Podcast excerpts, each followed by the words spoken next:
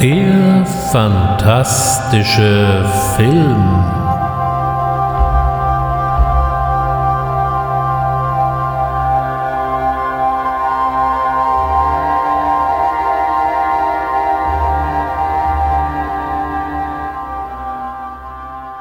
Herzlich willkommen zu einer neuen Ausgabe des fantastischen Films. Und heute geht es in die 80er Jahre. Dort konnten wir ein interessantes, wenn auch relativ kurzlebiges Filmphänomen beobachten.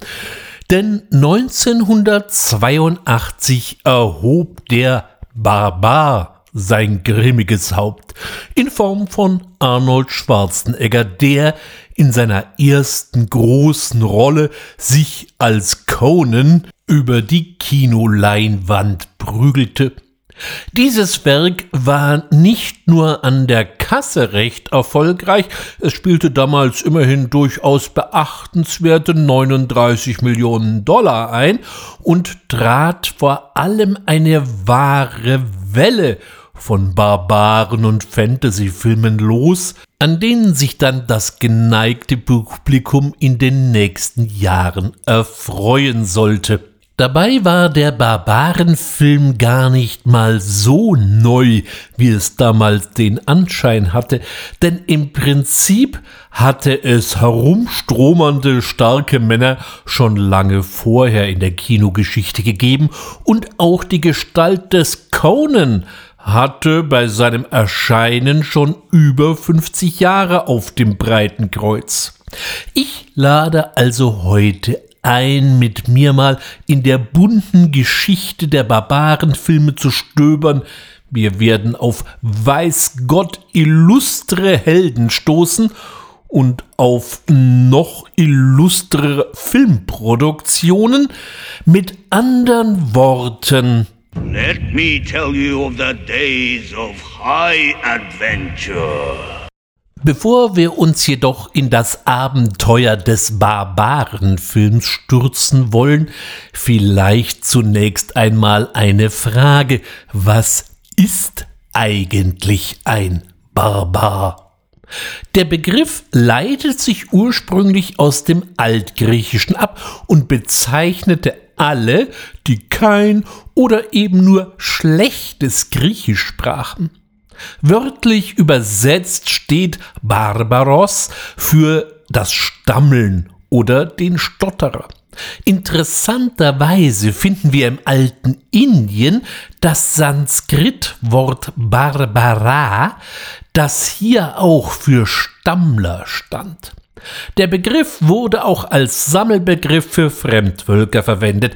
Die Römer, die ursprünglich ja auch als Barbaren galten, übernahmen dann aber später in latinisierter Form eben den Barbarus. Einen Bürger im römischen Reich als Barbaren zu bezeichnen, galt als eine handfeste Beleidigung. In der weiteren Entwicklung bekam der Begriff dann noch eine andere Bedeutung, denn dann stand der Begriff plötzlich auch für kriegerisch, mutig oder eben wild. Und im 18. Jahrhundert wandelte sich der Begriff des Barbaren erneut, hier stand er als Gegenpol für zivilisiert, also für unzivilisiert, unkultiviert, primitiv oder eben auch einfach nur roh.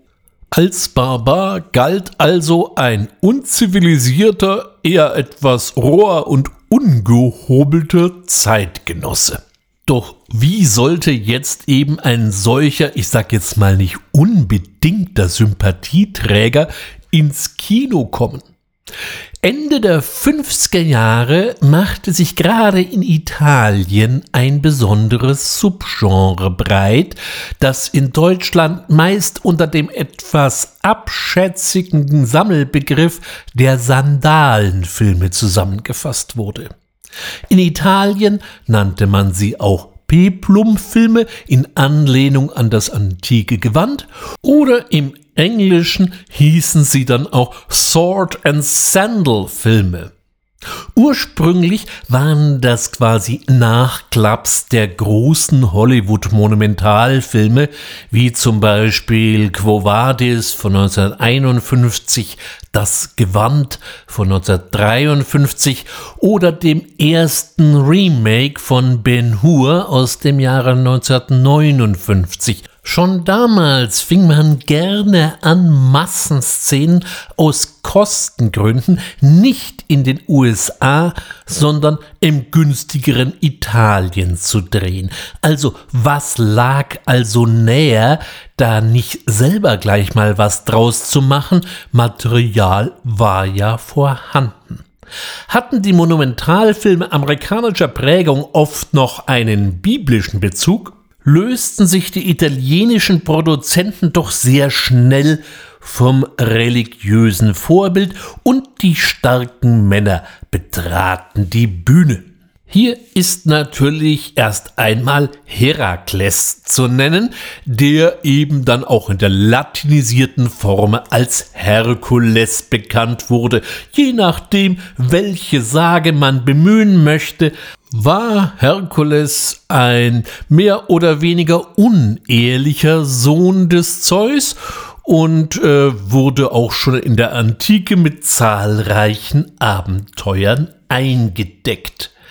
Insgesamt gab es zwischen 1959 und 1964 gut 20 Titel mit Herkules in der Titelzeile. Nicht ganz so prominent steht da der Kollege Ursus da. Der kam gerade mal auf zehn Titel in der fraglichen Zeit. Ursus hat übrigens seinen literarischen Ursprung in eine der vielen Nebenfiguren im Roman Quo Vadis von Henry Sienkiewicz aus dem Jahre 1896. Aber alle diese konnten gegen einen nun wirklich mal nur ganz schlicht und unauffällig nach Hause gehen, denn keiner der Sandalenbarbaren war so oft auf der Leinwand zu bewundern wie Maciste. In the days of imperial Rome, under the Emperor Caesar Vitellius, when luxury, magnificence, and depravity were at their peak, A man endowed with amazing physical strength and indomitable courage suddenly makes his appearance. He courageously baffles the plans of an ambitious man whose sole object is to satisfy his blind thirst for power. And who's mm. threatening Rome? The Christians, as you very well know, with their ridiculous superstitions, their disobedience of our laws, their plotting in the shadows. Why don't you capture them? See, they're destroyed instead of standing around chattering. Employing the boldest stratagems and the cleverest devices, he saves hundreds of Christians from death in the arena. Who is this man who dares defy Rome and its emperor? Machiste, the gladiator of Sparta.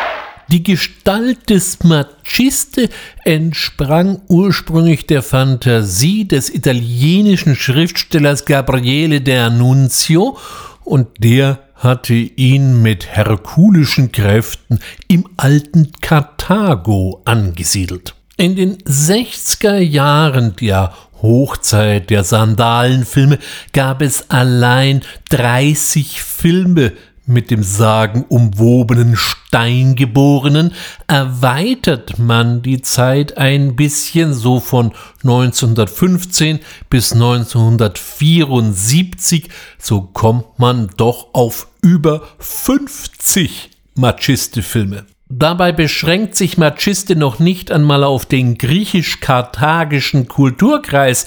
Er hilft überall, wo Bedrohte oder Entrechtete in Gefahr sind, sei es in Rom oder eben auch mal in China, wo er dann das eben mal Mongolen verhaut, die dem Reich der Mitte Übles wollen, oder er legt sich auch mal mit Amazonenkriegerinnen an, sogar mit Zorro ist Machiste in Mexiko zu Felde gezogen. Die Bodybuilder der damaligen Zeit wie Steve Reeves, Gordon Mitchell oder eben auch Mark Forrest, um hier nun mal drei zu nennen, wechselten sich quasi in den jeweiligen Rollen ab. Mit dem Aufkommen des Italo-Westerns war dann Schluss mit den starken Männern in kurzen Röckchen, denn für schwertschwingende, halbnackte Helden war im wilden Western ja nun mal wirklich kein Platz mehr. Über die zweite Hälfte der 60er Jahre und auch in den 70er Jahren ist es dann relativ still im Sandalen- und Barbarenkosmos, zumindest was das Kino angeht. Erst 1982 besann man sich dann auf einen legendären Barbaren und John Milius brachte Conan der Barbar auf die Breitleinwand.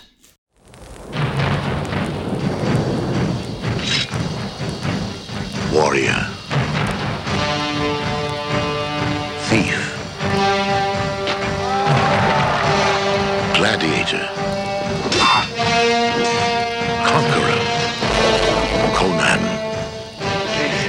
A man of great strength. Nun mag an dieser Stelle durchaus mal die Frage erlaubt sein, wieso zum Henker legendär? Die Gestalt von Conan dem Cimmerier geht auf Robert E. Howard zurück. Der lebte von 1906 bis 1936, also so besonders alt wurde er nicht. Er wurde in Texas geboren, behauptete aber später immer, seine Vorfahren seien Iren, Dänen und Schotten aus dem Hochland. Naja, wie auch immer, auf jeden Fall wurstelte er sich so als Baumwollpflücker, Rechtsanwaltsgehilfe, Landvermesser und auch als Journalist durch, bis es ihm gelang, als Autor diverser Pulp-Magazine wie eben die äh, doch relativ berühmten Weird Tales, Thrilling Adventures oder auch Ansory sein Aufkommen mit den eigenen Geschichten zu erwirtschaften. Als dann seine Mutter, die eh nicht besonders gesund war, ernsthaft erkrankte und ins Koma fiel, setzte er sich ins Auto und erschoss sich dort. Besonders lebensfroh war der gute Mann wohl nicht. Neben den Geschichten um Conan schrieb er Zyklen mit Kull von Atlantis oder dem auch immer noch recht bekannten Salomon Kane.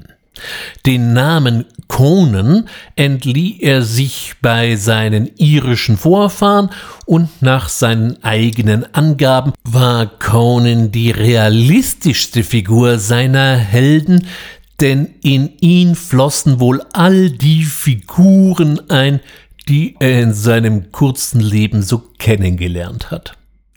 Howard war übrigens auch ein Brieffreund von Howard Phillips Lovecraft und hat ihn teilweise auch durchaus beeinflusst. So stammt die Idee zu einem der berühmten imaginären Bücher bei Lovecraft, den unaussprechlichen Kulten von Junst von Howard und im Gegenzug findet man in den frühen Conan-Erzählungen aber dann auch Anspielungen auf den Cthulhu-Mythos.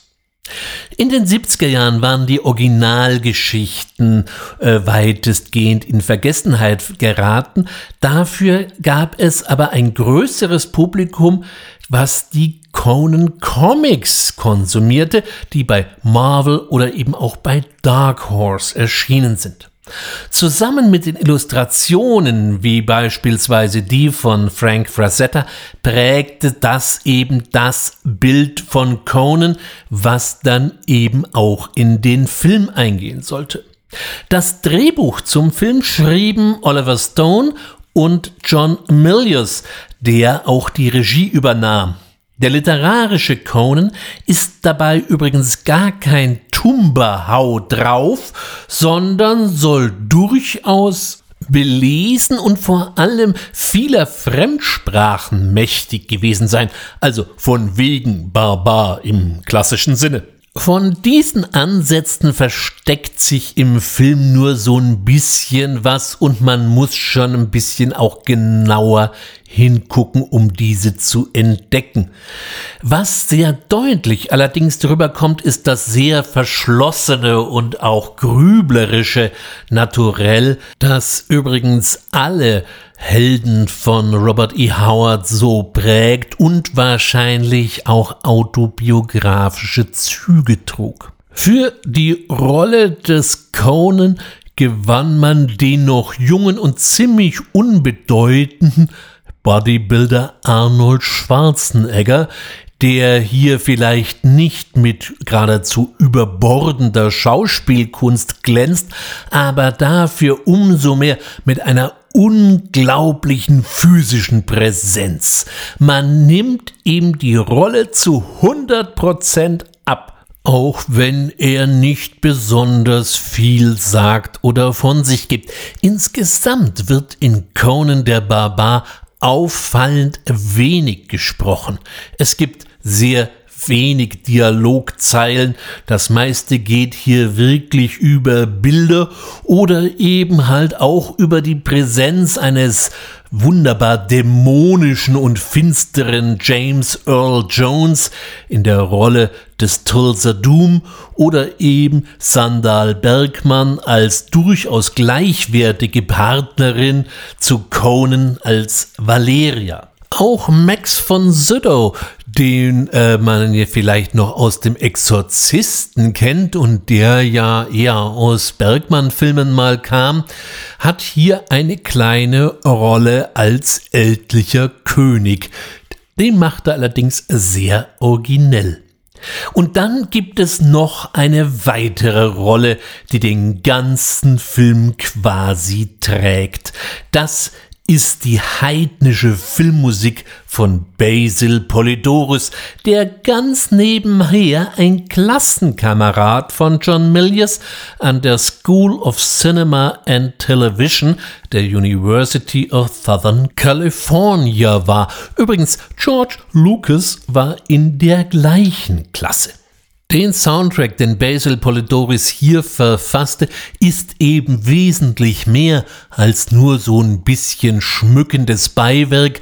Ohne diesen Sound würde der ganze Film nicht funktionieren, so dass wir es hier über manche Strecken sogar eher mit einer, ja, wie soll man sagen, einer verfilmten Sinfonie zu tun hat, als mit einem Film, der ein bisschen mit Musik dabei ist. Auch wenn Conan jetzt nicht eine der ultimativen Blockbuster aus dem Jahr 1982 war, er landete auf einem soliden elften Platz, war der Geist doch aus der Flasche. Und es ist geradezu erstaunlich, welche Welle von Barbaren und Fantasyfilmen jetzt plötzlich losgetreten wurden.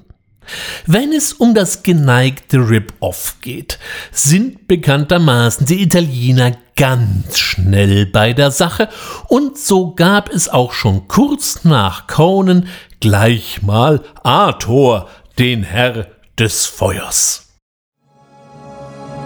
And lo, the kingdom of the spider shall last one thousand years, and the people shall suffer one thousand years, for it is written. And this time shall be known as the Age of Darkness, for the shadow of the spider shall be the law. Then out of the darkness the prophecy relives. To him is born a son. An even mightier warrior they will call Ator. Ator wurde uns von Aristide Massachesi beschert Und dieser Regisseur hat wohl die meisten Pseudonyme der gesamten Kinolandschaft. Ich habe bei der Recherche alleine 52 gezählt. Hier steht in den Credits er als David Hills. Den meisten Freunden des italienischen Horrorkinos dürfte er allerdings unter einem anderen Pseudonym bestens bekannt sein, nämlich unter Joe D'Amato. Seine Filme zeichneten sich meist durch einen, nun ja, wie sollen wir sagen, sehr speziellen Charme aus, und das ist hier auch nicht anders. Die Story ist dabei völlig Hanebüchen und auch sonst ist Arthur schon ein ziemlicher Heuler, der in erster Linie in irgendwelchen italienischen Wäldern spielt und ähm, die gefürchteten Paläste der Spinne sind eindeutig erkennbar als ein griechisches römisches Amphitheater. Apropos Spinne, das furchterregende Ungeheuer, was uns am Anfang angekündigt wird und auf das wir dann lange, sehr lange warten dürfen, besteht dann aus maximal drei wackelnden Beinen und ist so bedrohlich wie ein schwarz gefärbter Flocati. Und weil das alles noch nicht reicht, versucht sich auch nochmals O'Keefe in der Rolle des Titelhelden Arthur. Angeblich ging die Goldene Himbeere 1982 den Preis für den schlechtesten Schauspieler an Schwarzenegger. Das hätte man sich dann aber doch noch mal überlegen sollen. Und was hätte man dann bitte O'Keefe verleihen sollen? Die goldene Himbeerwurzel? Der Held steht hier wahrhaft im Mittelpunkt und zwar da, wo er am meisten stört. Man ahnt es dabei noch nicht einmal, aber auf Arthur folgte tatsächlich noch ein zweiter Streich Arthur der Unbesiegbare. Über dieses Machwerk ist weit weniger bekannt und wir wollen an dieser Stelle auch den Mantel des Schweigens über diesen groben Unfug legen. Ebenfalls 1982 erschien ein Frühwerk von Don Coscarelli, The Beastmaster. It was foretold by witches. It was conceived through sorcery. And it was to be destroyed by all that is evil. And so, into an age of darkness, in a time of mysticism, sacrifice, and plunder, there came the only light, the Beastmaster. The Beastmaster basiert auf einer Romanvorlage von Andre Norton, die insbesondere durch die Hexenweltromane recht bekannt wurde. Beastmaster ist ein gar nicht mal so blöder Conan-Abklatsch, nur traf er 1982 leider nicht den Geschmack des Publikums und floppte weitgehend. Neben diesen beiden hier schon besprochenen Filmen erwartete uns 1982 noch eine weitere Perle des schlechten Geschmacks. Eine Perle, was sage ich, ein Brillant passt hier besser. Ich spreche von nichts Geringerem als den Mächten des Lichts.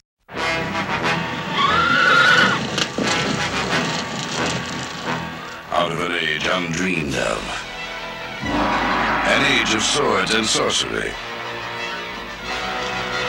An age of demons, dragons, witches. Comes the adventure of a sorcerer sworn to conquer the world. And mighty magical women warriors are given the power of sorcery and the fighting skills of the masters. Innocent twins seek revenge against the sorcerer and discover one must die. Wenn man sich hier schon Mühe gab, die Conan-Kuh nach allen Regeln der Kunst zu melken, dann durfte natürlich eine nicht fehlen. Und das war Roger Corman. Der wollte natürlich bei so viel Barbaren-Power auch mitspielen und kurbelte in aller Eile auch seinen Beitrag zum Franchise herunter. Das Drehbuch stammt von Jim Wynorski und hier sollten uns schon mal die ersten Lampen angehen. Dieser stand hier noch relativ am Anfang seiner Karriere, aber ich sage es gleich, es sollte nichts Gutes folgen. Die Regie übernahm Jack Hill, der etwas drehte, das dem Produzenten Corman die Zornesröte ins Gesicht und den Schaum vor den Mund trieb. Also schnitt Corman den ganzen Film komplett um, worauf Hill wiederum mit dem Produkt nichts mehr zu tun haben wollte und in den Credits unter Brian Stewart firmiert. Als besonders erwähnenswert ist hier, dass wir es mit den eineigen Zwillingen Lee und Lynette Harris zu tun haben, die sich bereits 1981 für den Playboy auszogen und auch sonst ihre fulminante Weiblichkeit völlig ungezwungen präsentierten. Des Weiteren kann man sich auf einen Faschingsgallier freuen, der bei sich jeder bietenden Gelegenen mal beim Teutates ausruft und einen Barbaren mit Dauerwelle, der eben auch alle fünf Minuten als Barbar bezeichnet werden muss, sonst würde man es vergessen und natürlich auf der anderen Seite einen augenrollenden und gepflegtes Overacting verbreitenden Zauberer. Die Mächte des Lichts oder wie er im Original heißt, Sorceress, also Zauberin, äh, nebenher gesagt, kommt gar nicht drin vor, wurden zu Recht von Oliver Kalkhofe und Peter Rütten im Rahmen der Schläferz-Serie auf Tele 5 demontiert. Aber auch ohne die launigen Kommentare der beiden droht einem bei diesem Produkt hier ein Schleudertrauma vom Kopfschütteln. Die Mächte des Lichts sind schon ziemlich harter Stoff. Neben der völlig grenzdebilen Handlung, den garantiert talentfreien Schauspielern, ertönt in schöner Regelmäßigkeit auch noch immer die immer gleiche und dabei mehr oder wenige unpassende Musik.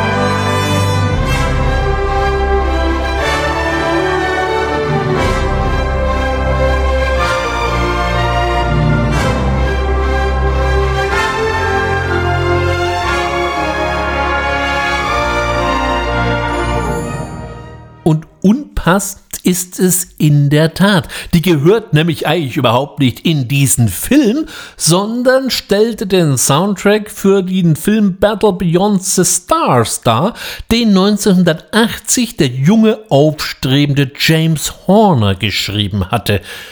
Battle Beyond the Stars war auch eine Corman-Produktion und da lag das Tape wohl noch irgendwo im Studium rum. Also hat es sich Corman mal eben schnell gegriffen und nochmal recycelt.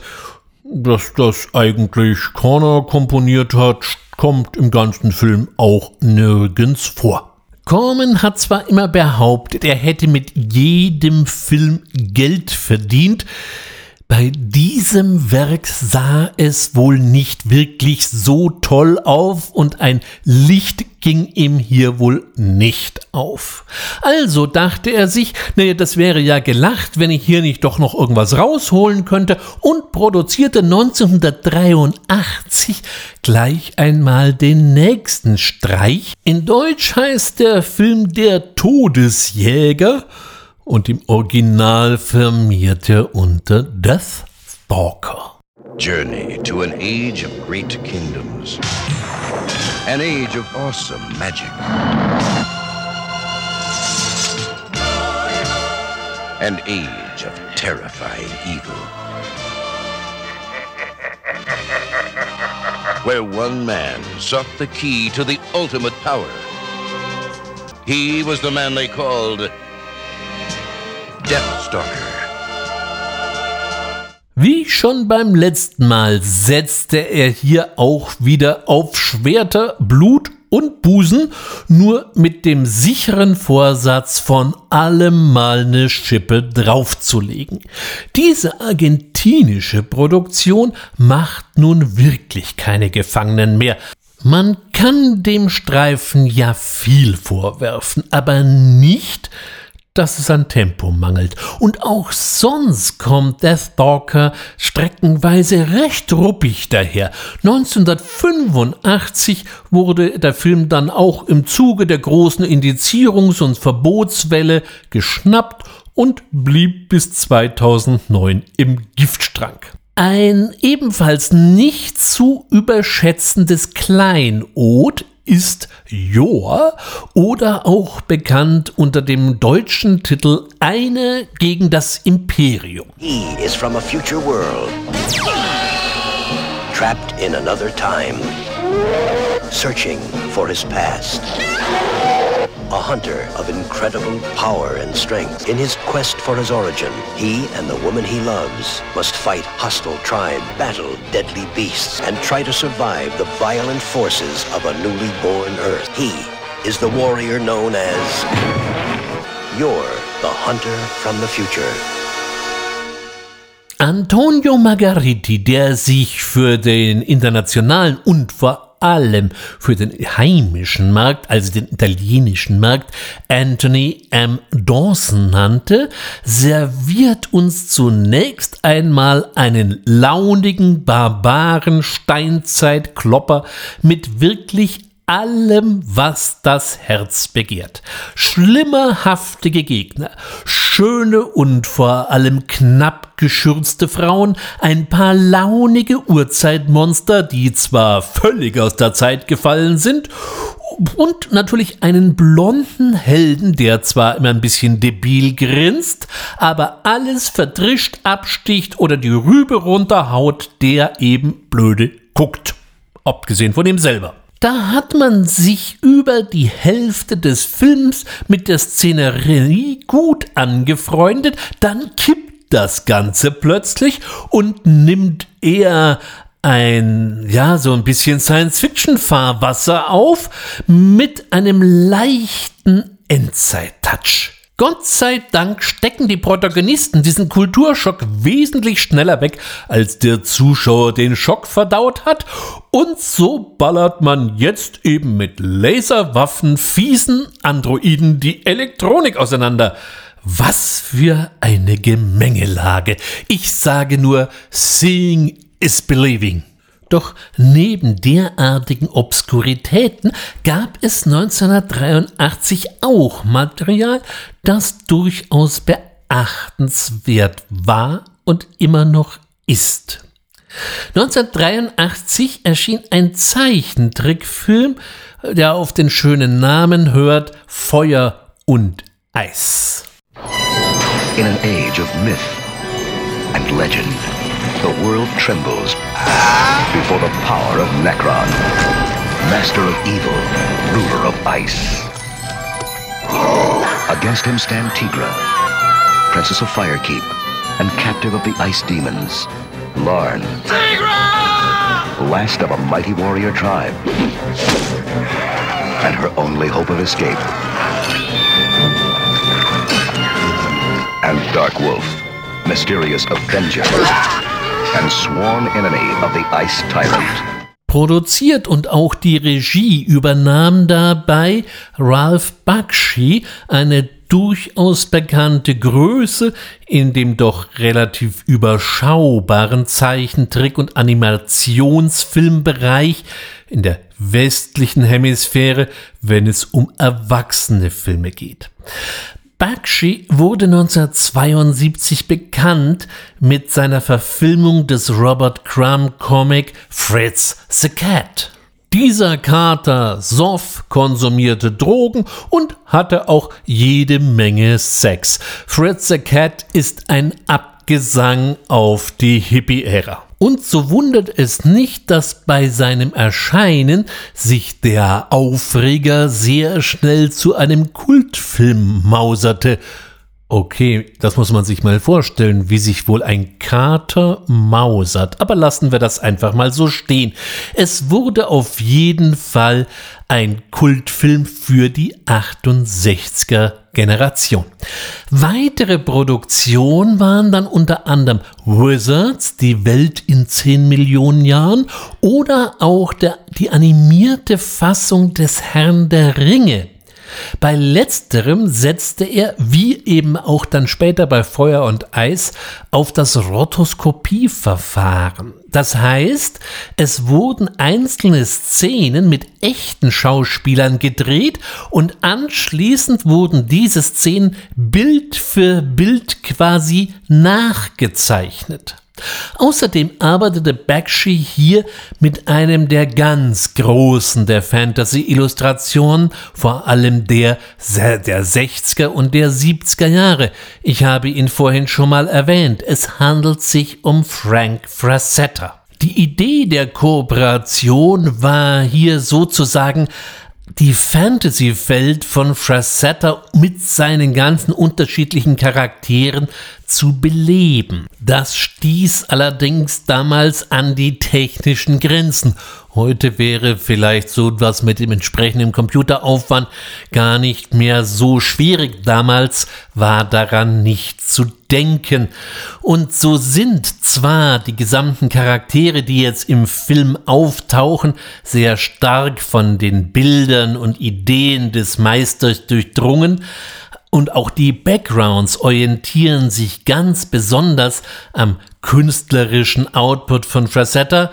Das Duo Frazetta-Bakshi lockte natürlich, doch für die meisten Kinozuschauer gab es dann zu viel Bakshi und zu wenig Frazetta, was dazu führte, dass der Film im Großen und Ganzen floppte. Auf der anderen Seite würde ich allerdings sagen, dass für alle, für die eben Animation auch mal was anderes sein darf als Pixar oder Disney, sollten sie auf jeden Fall einmal eine Sichtung auf diesen Film werfen, vorausgesetzt, man geht nicht mit den Erwartungen der heutigen Technologie an die Sache ran. Ich persönlich mag den Film, auch wenn ich ihn am Anfang immer etwas gewöhnungsbedürftig finde, aber am Ende bin ich dann doch wieder positiv überrascht. Die Story ist natürlich brettflach, aber seien wir doch mal ehrlich, das gilt gerade im Bereich Fantasy öfter, als wir es uns manchmal eingestehen wollten. Apropos ziemlich brettflache Story. Das galt auch für den nächsten Film. Denn dass die Welt mit nur einem Conan-Film den Erdkreis weiterhin durchschreiten sollte, das war von vornherein eher unwahrscheinlich. Aber Großproduktionen dauern eben ein bisschen länger und so kam Conan der Zerstörer erst 1984 in die Kinos. In an age when only the strongest survived and only the ruthless triumphed, only one name became a legend. Conan the Destroyer.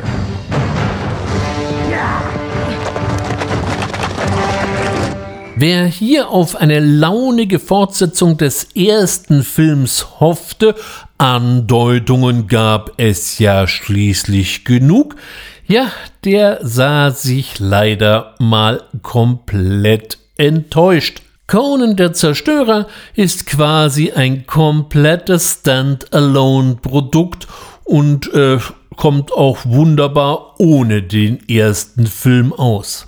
Arnold Schwarzenegger gab hier auch wieder den Conan.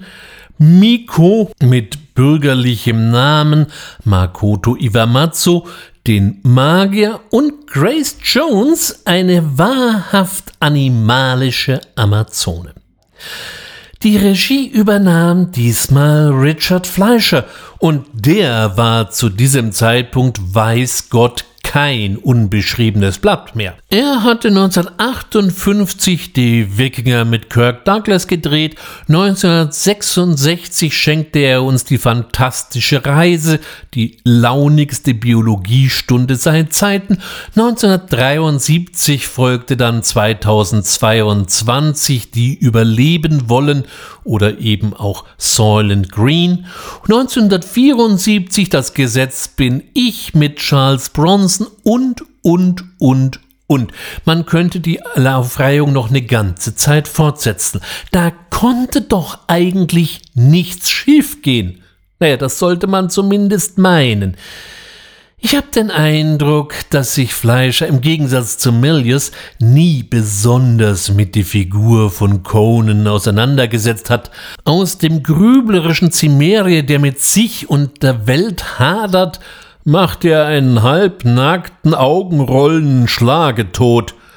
Außerdem fand er den ersten Film zu ernst und baute bei seinem Werk mehr Humor ein – äh, naja, sagen wir mal, zumindest das, was er für Humor hielt.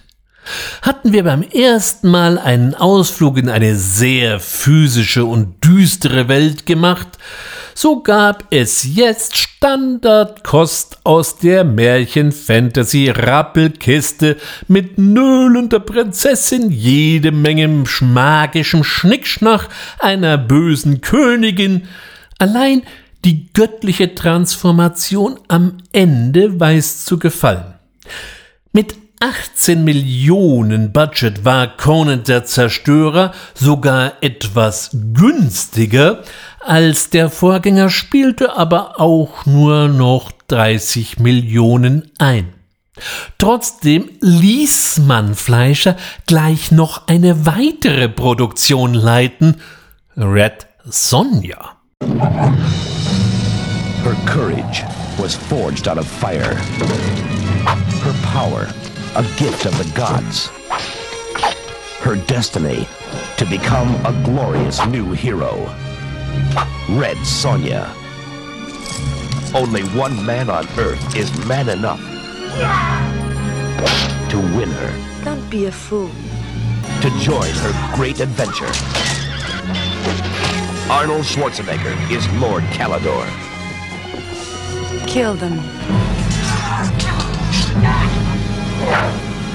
Two legends unite to destroy the Earth's greatest evil. Der Name Red Sonja wird bei Howard einmal in einer Kurzgeschichte erwähnt. Da spielt sie eine rothaarige Pistolenschützin. Das passt insoweit, wenn man bedenkt, dass Howard neben seinen Fantasy-Geschichten auch ein paar Western verfasst hat.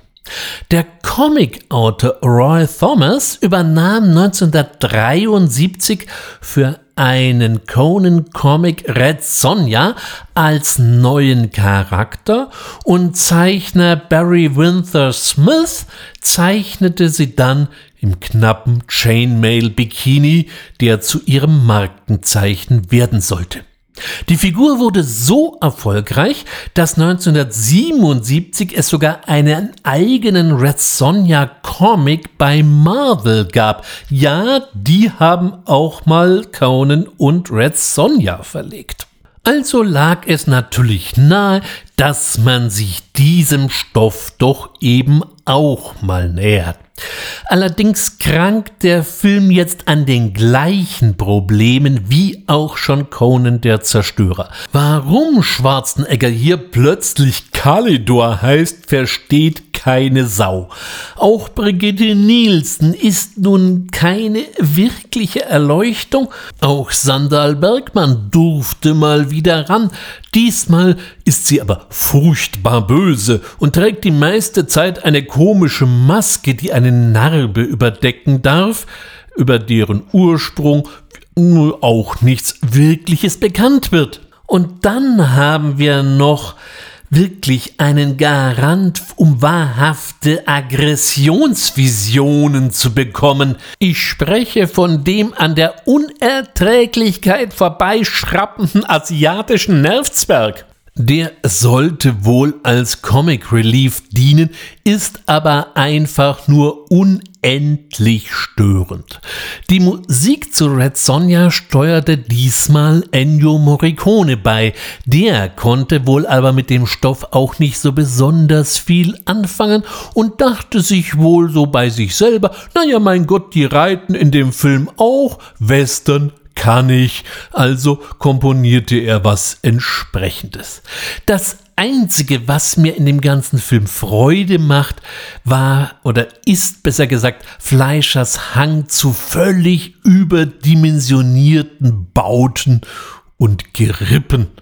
Das sollte wohl alles sehr archaisch wirken, aber sieht zumindest mal gut aus.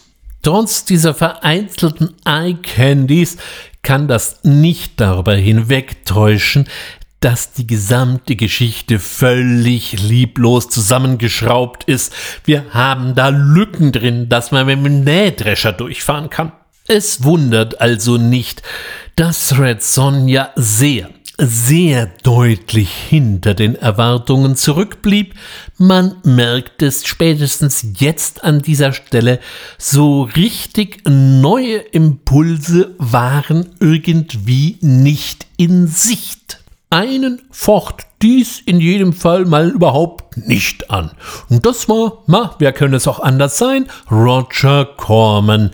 Der stellte schon das nächste amerikanisch-argentinische Projekt auf die Beine, Barbarian Queen.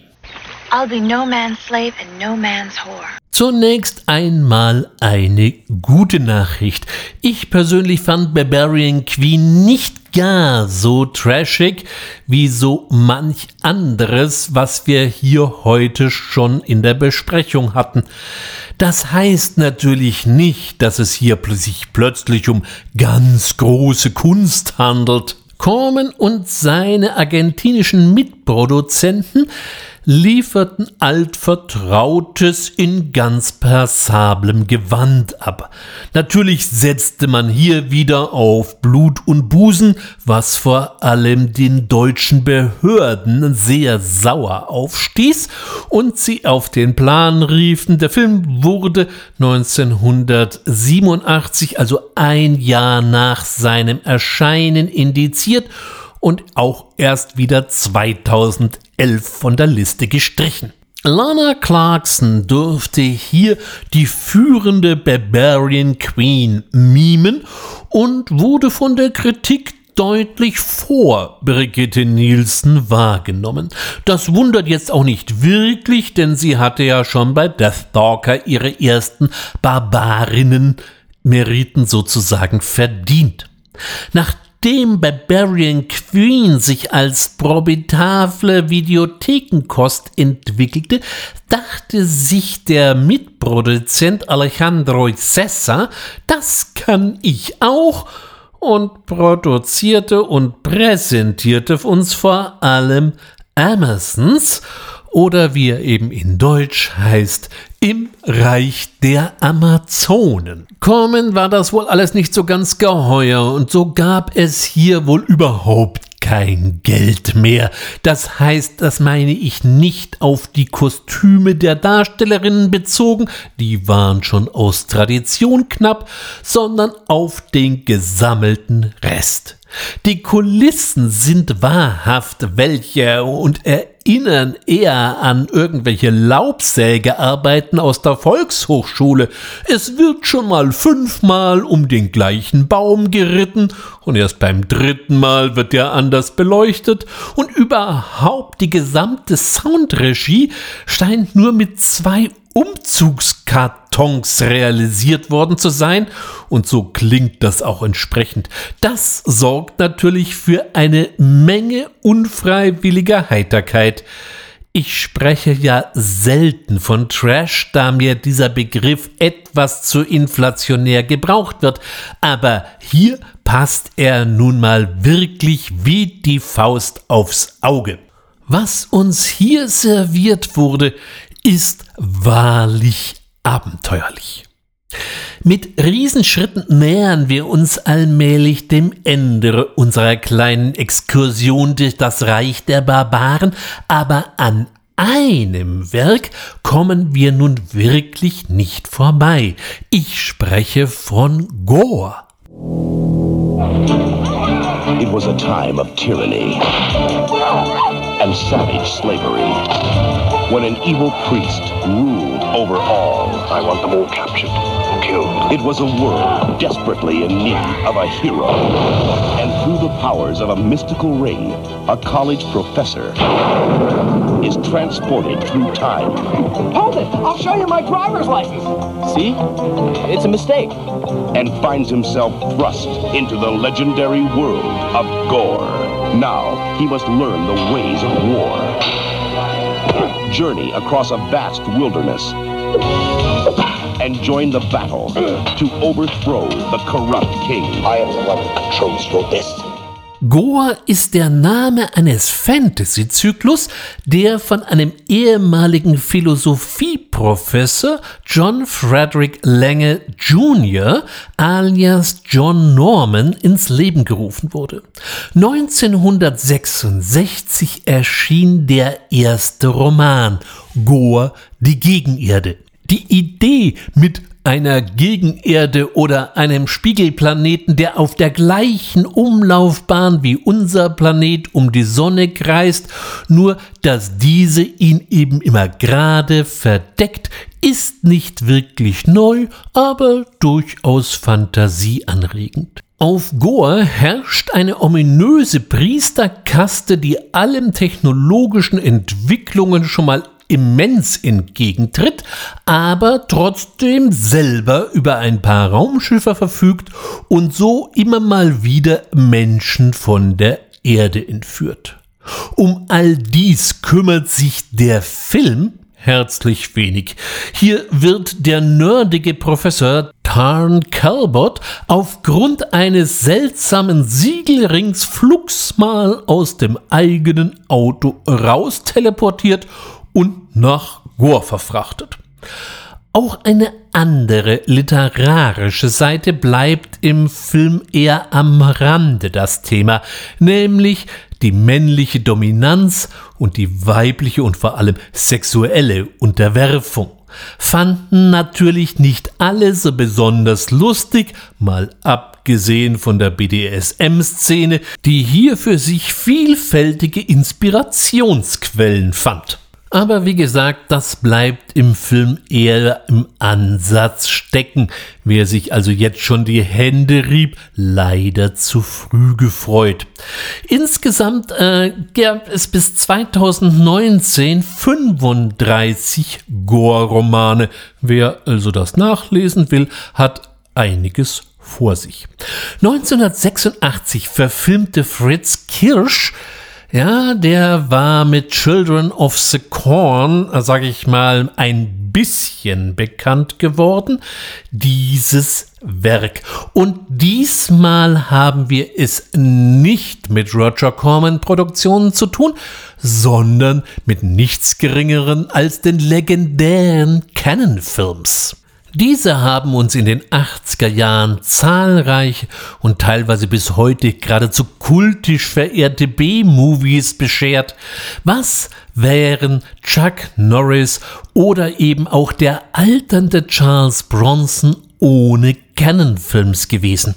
Hier bei Gore finden wir für die in der Rolle der, für den Professor Calbert, der sich nach erster Verwirrung recht flott auf Gore einlebt, Urbani Barberini, der zuvor schon mal bei den Dämonen von Lamberto Bava mitspielen durfte und auch später den, ich glaube, Inspektor Sattini bei Dario Argentos Opera brachte. Sein weiblicher Gegenpart wird gespielt von Rebecca Ferrati, die vor allem mit einer prachtvollen 80er Jahre Föhnfrisur auffällt. Weiterhin waren Oliver Reed als fieser, finsterer Priester und Jack Palance mit von der Partie. Ich sagte es ja bereits, verglichen mit der literarischen Vorlage fällt der Film vergleichsweise zahm aus. Leider hat man auch aus Kostengründen und Aufwandsgründen auf die zahlreichen Monstren, die in den Romanen immer mal eine elementare Rolle spielen, verzichtet. Wer allerdings auf nackte, eingeölte Frauenhintern steht, der kann hier trotz einiger dramaturgischer Schwächen des Films viel Freude haben.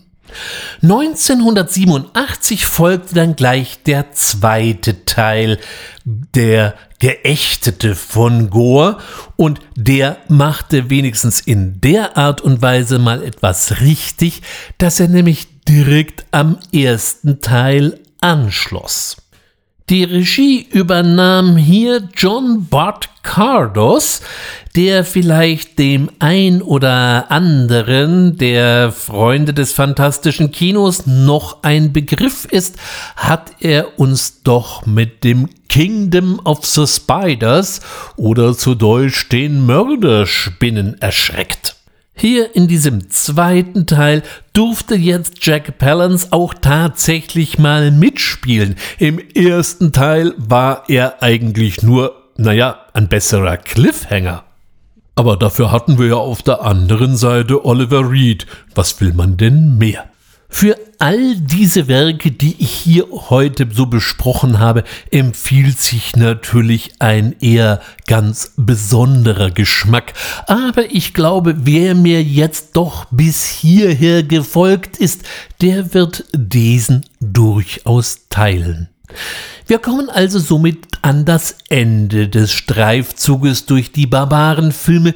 Viel kam ja dann später erstmal wirklich nicht mehr.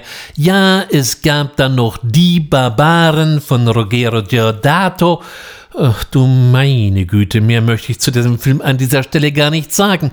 Aber faktisch waren mit dem Ende der 80er Jahre dann auch die Zeit der Barbarenfilme schnell und endgültig wieder vorbei. Jim Wynorski hat 1989 dann noch den zweiten Deathstalker hinterhergeschoben. Es folgte irgendwie auch noch Deathstalker 3 und Deathstalker 4, aber alle dieser folgenden Produktionen sind nicht mehr eine besondere Erwähnung wert. Erst wieder Markus Nispel hat ja dann in den 2000er Jahren Conan aus dem Schrank geholt, aber wir wissen ja, wenn Markus Nispel anfängt, seine eigene Videosammlung zu verfilmen, kommen dabei immer etwas obskure Dinge raus. So viel für heute mit lauter Filmen für den etwas anderen Geschmack, aber auch darüber muss man ja mal reden dürfte. Und ich hoffe, Sie hatten trotz allem oder vielleicht genau deswegen heute Ihren Spaß. Ich würde mich freuen. Wenn Sie den fantastischen Film noch nicht abonniert haben, dann haben Sie jetzt die einmalige Gelegenheit. Für Sie ist es ein Klick, für mich ist es eine Freude, Sie bald wieder hier in diesem Podcast begrüßen zu dürfen. Bis dahin, wie immer, meine dringende Empfehlung. Schauen Sie fantastische Filme, was auch immer Sie darunter verstehen mögen. Haben Sie eine gute Zeit. Ich freue mich auf das Wiederhören. Ihr bzw. euer Ulrich Wössner.